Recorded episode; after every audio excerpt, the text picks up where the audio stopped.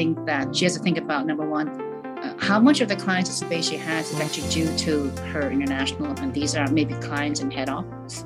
How many of them come from other referrals from outside? How many of the firms would be happy if she moved to a local firm rather than a US or an English law firm? These are things she has to think about. I would say that, strictly speaking, work life balance is a very poor reason to to go from a law firm to in-house. It's it can be one of the side benefits, but it's not should never be the reason that you're going to do that.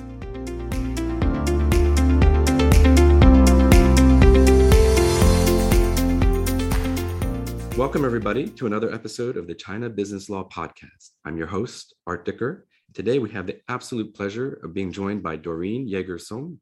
Welcome, Doreen. Hi, Art. Very yes. honored and pleased to be here. Doreen is principal and managing partner of Hughes Castell, which is a, a premium, premier legal recruiting firm in Asia Pacific. And I've actually used uh, Hughes Castell before when I was Asia Pacific General Counsel at Cadence. I can personally vouch for you guys. You really know what you're doing, very thorough and very Thank professional. You. So pleasure to have you on. Thank you very okay. much, Art. I'm looking sure, forward to uh, being share sharing all my my collected uh, wisdom or not. Sometimes i think the audience with you. I don't i think it's going to be much more wisdom than foolishness. So let's dive into it. So the discussion today is focused on career paths for lawyers in china. And I just want to start off with uh, a more open ended question, thinking about young lawyers as they're developing skills coming out of law school. So, Doreen, what are some of the big trends you're seeing that might affect their development and what skills they start to, to develop early on in their careers? I do think that young lawyers, when coming out of law school, first of all, they should really look at joining a firm that has cross-border or international exposure, whether that's a Chinese law firm or a Chinese law firm that's attached to an international firm, or able, if they're lucky, to to join an international firm as a legal consultant being able to gain this to to gain experience in cross-border transactions they're so big that in order to keep their gdp growth they have to go out. There are going to be some areas that are very important i think apart from general corporate transactional skills. Things like data privacy is important antitrust is important sanctions are important. These are areas where if you're going to go into the us or even into europe that you have to have a very good understanding of the geopolitical environment Chinese clients and their enterprises that are investing very heavily right now in South America and in Africa, and being able to be part of that type of international work is really important, I think, for young lawyers who aspire to having a, a career that's going to be more than just a domestic one. Because I guess presumably that helps them then interact better with their clients that they're working for and and getting more context to to that memo that they have to write or that advice or that negotiations that they're involved in. Building on that, for young associates who are thinking a step or two ahead of building or taking the steps to start to build their own book of business with the idea of becoming partners someday. How early on do people need to start thinking about that? And what are the things they need to think about when they're getting ready to do that? So I think that basically, as long as they've joined, you know, a, a, good law, a good Chinese law firm, or you know, any good international firm, any good Chinese law firm, they should focus the first three or four years really on getting good skills in drafting and communication. You know, how to be able to communicate your ideas in a very clear, logical, and precise and concise manner that's really important. That's always like the, the first step right? Once they get beyond that and become a mid-level associate and uh, they should you know start developing more obviously everyone uses social media platforms here whether it's you know weibo or wechat or whatever but beyond that being able to be more proactive in terms of developing your knowledge base by attending conferences, networking events. That's also important because you want to stay informed. You want to be able to hear what other people have to say, not live in a bubble. So I think that's very important as well in a social context because that's a lot of what of a client relationship, and I'm sure that as I know that too, is not that you think about the person as your client, but as someone that you personally also are engaged with and you care about. And so they sense that too. And then that brings a degree of mutual benefit to each other because they'll be more loyal to you and you will want to deliver your best work for them. And that that's like a, a, a nice, it builds a nice long-term relationship. So when they start, you know, and when they start off at four or five years, they're maybe you know interacting with the bankers or the law or, you know or the or the analysts at their level and that's great. Socialize with them. I used to i tell my consultants in china too like go out with your candidates. Have a coffee with them. Enjoy talking to them. And become more than just a name at the end of an email or a voice at the end of the phone.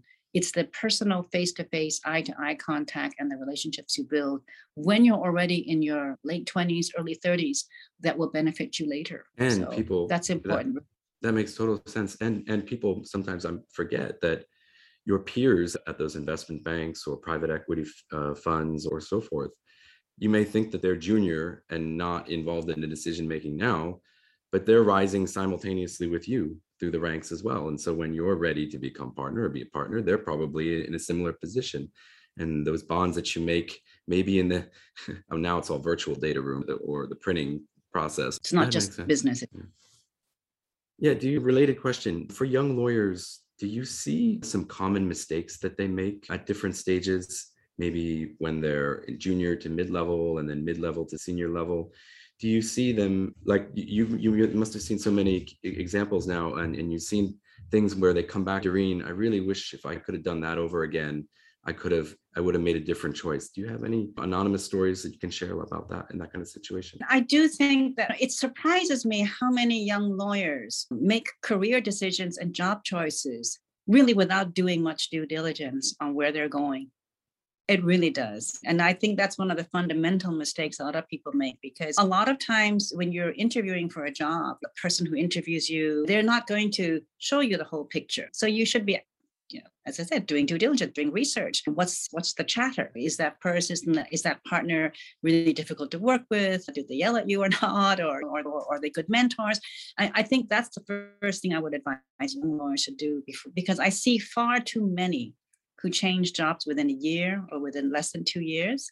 And you, when you have a series of those kind of short-term moves, anyone will say, why do they change jobs so often? And i'm sure a part of it is a big part of it and the most important part of it is maybe they haven't done their due diligence. It also is, seems to be this expectation for rapid promotion maybe both in-house and maybe law firms are more traditional lockstep kind of model. I've always seen this sort of impatience of uh, every two years i need a promotion i need a big raise every year. And i wonder if that's a little do you, do you ever think that's sometimes a little short-sighted where you're jumping from company to company instead of sticking it out at a at a company longer and building relationships with the those people who are going to be your champions for the long-term development of your I think that having talked to a lot of corporations, in many corporations in the past 30 years, the average, the view is that the average time it takes for you to really settle into a company is 12 months. And after 12 months is when you start to actually add value to the company. So if you leave shortly after that, then people have felt, well, I spent a year training the person, and that doesn't leave a good taste in anyone's mouth either. And I think that people, young people, young lawyers who are joining companies, they should be thinking about, you've given me this opportunity, and I, I need to uh, prove to you that it was worth it to give me this chance and deliver. It's also beneficial for them because when they do decide to make a move, if they do in two or three years' time, there, will be you know a good reference as well for them.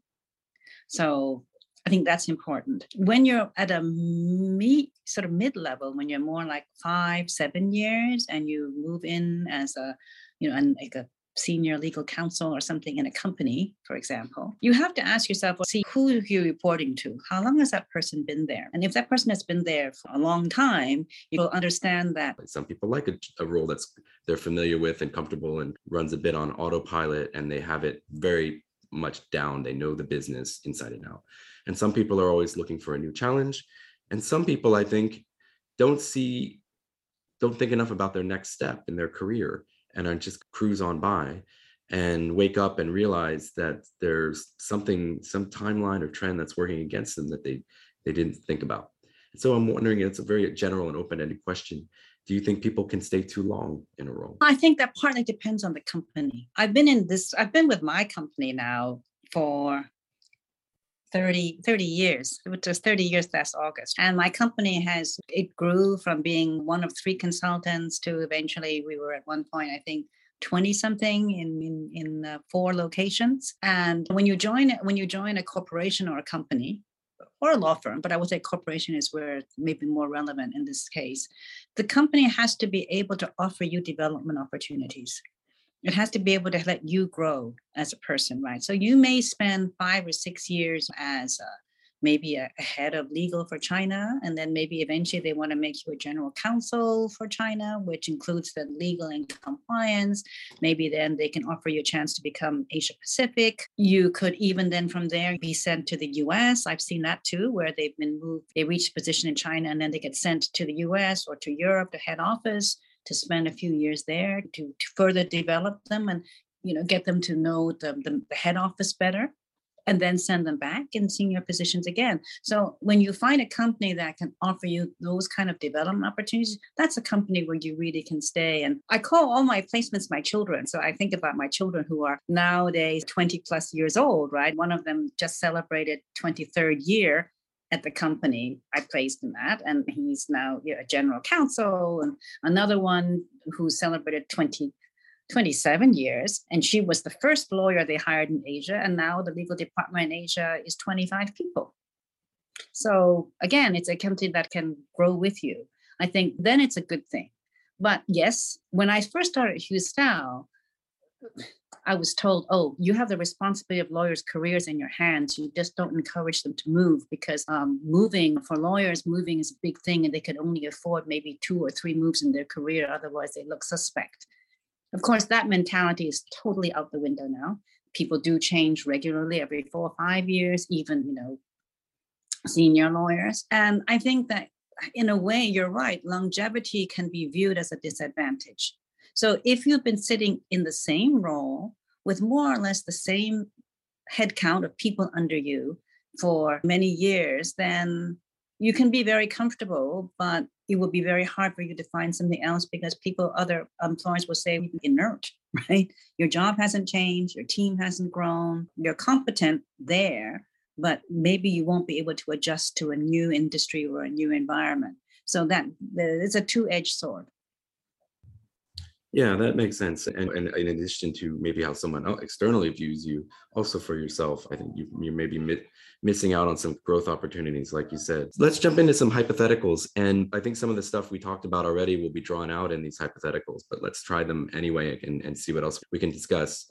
My first hypothetical is a senior associate at an international law firm is given an offer by a red circle firm to become an equity partner. Her alternative is to hold on for three more years and try to make partner at the international firm where she is now. And this lawyer practices in a growing field, let's say something like data privacy, mostly practicing for foreign clients doing business in China. She's already um, starting to be known in her field and with her clients, again, global clients, international clients. And she has, she's beginning to develop her own strong client relationships with key in-house decision makers who have an impact on choice of counsel for the company. So her choice again is she's at an international firm, she's a senior associate, she's being wooed by a red circle firm, and her choice should she go and immediately make partner there, or should she hold out to make partner at the international firm? okay. Super open question. it's a super open-ended question. It's also a question that's so much depends on the firm, right? You and I know that there are certain category of firm where unless you have a USJD, unless you went to a 20 or 10 law school, unless you've been with the firm since since you were uh, first year, it's almost impossible to make partner, if not impossible, right? Yes, we're talking about AmLaw top top 10, but that's pretty much the case. So it, does depend on the firm.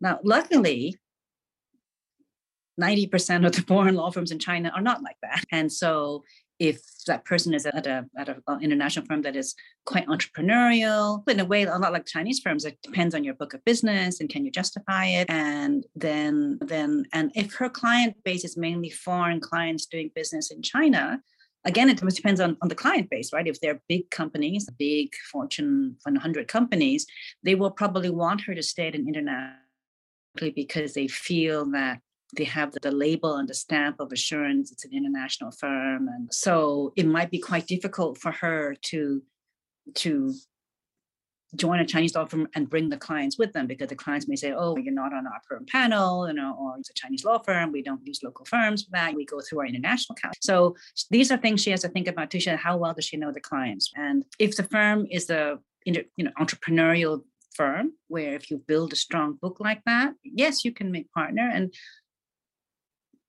she may be he, she or he may be happy that way. In a Chinese law firm, in a red chip firm, most of them depend on they're you know a little bit like you you eat what you kill a little bit except in one or two exceptions. So is she really prepared to in a way to work that hard? Because you eat what you kill you have to you know fund your own associates or at least part of the cost you have to go out and do business development as well. It doesn't just come in to the firm right? I'm sure that if she's with a building her own clients but still a lot of it is through referral from existing clients from the international firm who refer other client companies to her. And if you're if you don't mm. have that big international name, then then you know it's harder then to to build the same client volume that you had at the international firm. So it it it just depends. I think I can't give you a yes or clear answer. I think that she has to think about number one, how much of the clients base she has is mm. actually due to her international, and these are maybe clients in head office. How many of them come from other referrals from outside? How many of the firms would be happy if she moved to a local firm rather than a US or an English law firm? These are things she has to think about. Also, then the mm. structure of the Chinese law firm, right? I mean, does she have to pay for her own associates her share of the rent? You know, what about she has to fund all her own business development as well as then actually doing the work? So the, the where is your work-life balance there? So these are things that they have to think about before they pull, you know, pull the trigger and, and make a move like that, I think. Yeah, that's a very good answer. Very like that, that that hit a lot of points that, that I think are not obvious to people when they're thinking about making that that move and you have to really be honest about whether how much of it is due to yourself. Um, you might maybe uh, see if, if those key relationships with companies clients that you, that you serve yeah have, have use other chinese firms and maybe okay at least they're open to it. But yeah you, some may not. You're absolutely right. So this will be very uh, i mean the relationship a lot of factors there. sure, but they just say the company like the US or the UK or wherever, company general counsels as well I know your firm because it's an international firm. I don't know the firm you're going to. No, I'm not comfortable that we would you know, do our data privacy work then there. There's always unspoken issues that people don't want to yeah. talk about that are there. And for big companies, it is not an easy task to get on their vetted list of outside counsel. That they don't. Most companies don't want to have too many firms that they work with. Maybe someone like the, we talked about at the top, who's who's early out of law school, they may be a little young and naive, and so what they think they're interested in may not be what they ultimately are interested in doing. But let's say it's a new associate at a top PRC firm, and that PRC firm, they, like you mentioned, they typically work for a partner, but they get hired and, and work almost exclusively for that partner. And that partner's business is doing very well. They have a growing, they're growing fast. And in particular, one practice area, let's say some kind of regulatory compliance work, export control, or something like that, is growing but it's still seen by the associate as not really what they wanted to do. They want to do more deals. Maybe they think it's a little too niche. What's the trade off in this kind of a situation between working for a good partner, growing business, growing practice, good person to shadow versus not doing something you're super interested in, but you can at least see, okay, I can see a path for me in the future here, but maybe it's not ultimately what I'd be the most interested in doing. So, my advice to someone like that would be that if you're with a good partner who has good clients, but you're doing a sort of a fairly niche area that's not your area and it's not transactional, it's not not getting deal experience, focus on as a young associate, focus on developing the basic skills you need, how to draft well, how to be accurate, how to be concise, how to, you know, how and spend two years, I would say two years doing that and really getting those core skills down. After two years, if you say, I've done that now and I've mastered that, I, and I do want to get more deal experience, then I think it's okay for them then to look to make a change. And it's still with two years, you're not put into a box where, oh, you're a sanctions lawyer, or, oh, you're a you know, FCPA lawyer. It's two years, you can still say I'm willing to take, a, I'm willing to go join someone else in the M&A team and start to do deals. I can bring the good judgment I've, I've developed or some of the skills I've acquired looking at regulatory matters to be able to be useful there, but I want to be able to do that. That I think is okay. I mean, this is how I would advise someone. I said, but spend those two, at least two years to just develop the core skills, how to write well, how to think clearly, how to express yourself in a concise and logical way. Absolutely. That's certainly been my experience. The first couple years at a law school at a firm, you're really just learning how to be disciplined and organized and detail oriented and yeah you're not actually usually drafting too much you're not but to get that any kind of drafting experience writing experience yeah. where you're getting feedback from partners is going to be valuable no matter what it is yeah. yeah yeah so they have to learn to they have to learn those skills how do you you know instead of saying something in 20 words can you say it in 10 right? Yeah. There's yeah.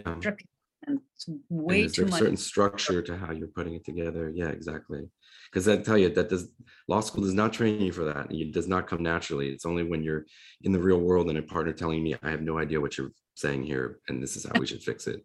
That's the valuable lessons. It doesn't matter what the topic is. Let's finish up with a couple more hypotheticals, and then I think these couple can be more about uh, in-house context. The first one is, is simpler. So let's say an associate at a firm, just, just for whatever reason, um, decided that law firm life is, is not for him and he's looking to go in-house with the belief that he has going to have a better work-life balance. Is that always going to be the case? Is, is that people take that as an article of faith. I i know quite a few in-house people who, who work out their their hours are not much better than lawyers at firms. So is it depend on the company or what how do they go about making that i think it depends on the position they have in the company as well. That's one thing right? Because you we are a merit-based society it doesn't matter whether you're working in a law firm or in a company and i can tell you in any job interview if you tell the, the company that you're looking for a work-life balance that's a killer you're already eliminated off the list by then right and we tell all our candidates who come to us and say you have to define work-life balance because work-life balance maybe for you means that you work every day until 2 or 3 a.m. and you work Saturdays and Sundays. Yes, that does not happen in house, generally speaking. Exceptions may be investment banks. But other than that, for example, you go to work for a tech startup, you're working 24 7, right? It's not 996. It's, it's not. It's 912 seven, right? Nine to 12, seven days, seven days a week at a tech startup. So there's no work-life balance there either.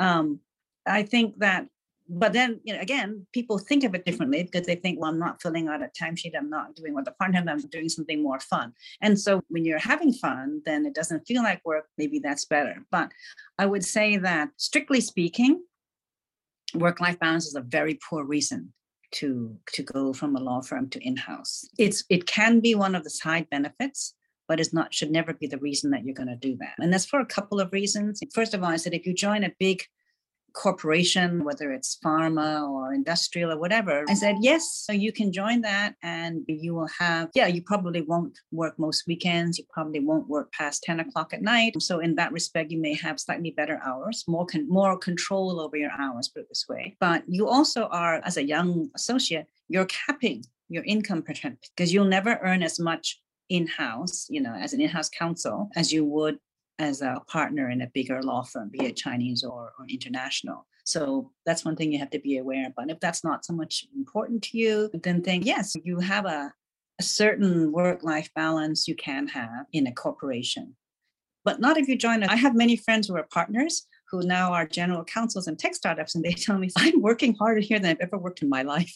Yeah, I'm sure. it, it is 24 7, seven days a week yeah no it, it's and yeah work life balance is it's not unless like you said unless you really enjoy it. But your clients are internal business clients who are working those hours so they expect you to be available too. Yeah it comes with the territory. Let me finish up with one question which is this is based on a couple good friends actual real life scenario that of course will not be named but they were in they had the traditional path. They started out at an american law firm. They went in-house after maybe being a senior associate. They worked their way up through a multinational, American multinational company to become the China GC, rapidly becoming even the Asia Pacific GC. But they still were at a relatively early stage in their career, maybe maybe a mid stage in their career, maybe 40 years old. And they found that kind of they've hit the top. They had, there's nowhere place else for them to go because like you, you mentioned sometimes companies open up roles back in the us or at the headquarters but still sometimes companies are just that's just not the way they work. So for someone like that in these particular cases i actually saw them go back to a firm at age 40 with 10 plus years of in-house experience. And i think gosh i could never see that happening in the us but is that kind of path possible and even common over here in, in China and, and Asia Pacific? And how do you see, would you ever recommend that path for somebody? That's a very good question. And it's not an easy one to answer. I've seen, I've come across a situation same as you have, and it's hard for me to give any kind of like definitive answer. I think that, yes, I, I do tell a lot of candidates that when you go in house, generally speaking, because your your native language is Chinese, and even though your English is as good as mine, but you'll always be viewed as belonging in Asia. And there are very few corporations that have that. What's the word for it? Have that sense of diversity and equality you know, that, that they would promote. I do have, I, I can proudly say I have two of my candidates that I placed in Asia who became global general counsels of their companies. And I'm very proud of that. But they are exceptions, right? Really exceptions.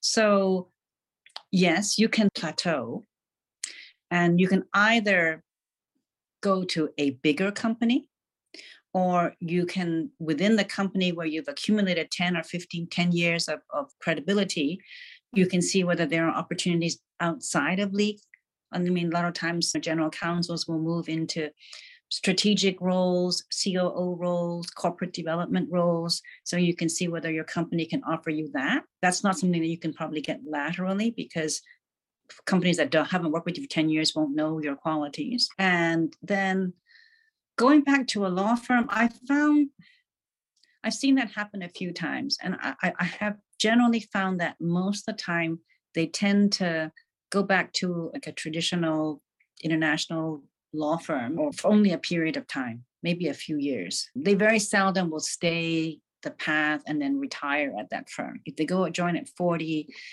I don't think they'll stay you know, even 10, you know, even five years. I don't, they will, I think somehow either find it difficult to build a client base again. And as you said, service partners are rare, but to build a client base again. And they will, and they'll also miss being part of the decision making process of any company. When you're outside when you're outside counsel your arm's length you can just advise but you can't get the business people to do what you tell them to do. You're just giving them your advice.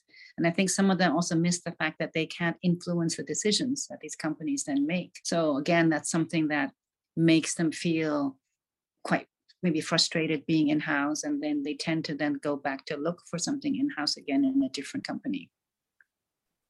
Yeah, So- it.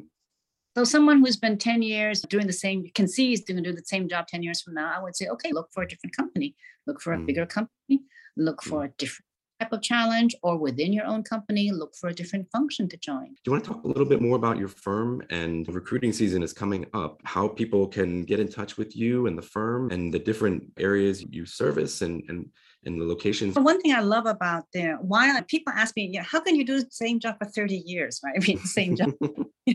and I said, I do the same job for 30 years because, as I said, I spend all my time making friends and helping people. And uh, that really is true. And not every candidate, you know, may feel that way about me. But when I place somebody, as I said, they become my child and my children. And so I follow their careers, I track their careers, and I'm really and even if you people want to get in touch with us, we we have a website, hughescastell.com. And my phone number is there. We all have social media sites. We have WeChat, LinkedIn, if you're outside of China now. And uh, they're welcome to contact us at any time, even if they're not looking to move, they just want some advice. We're happy just to give advice.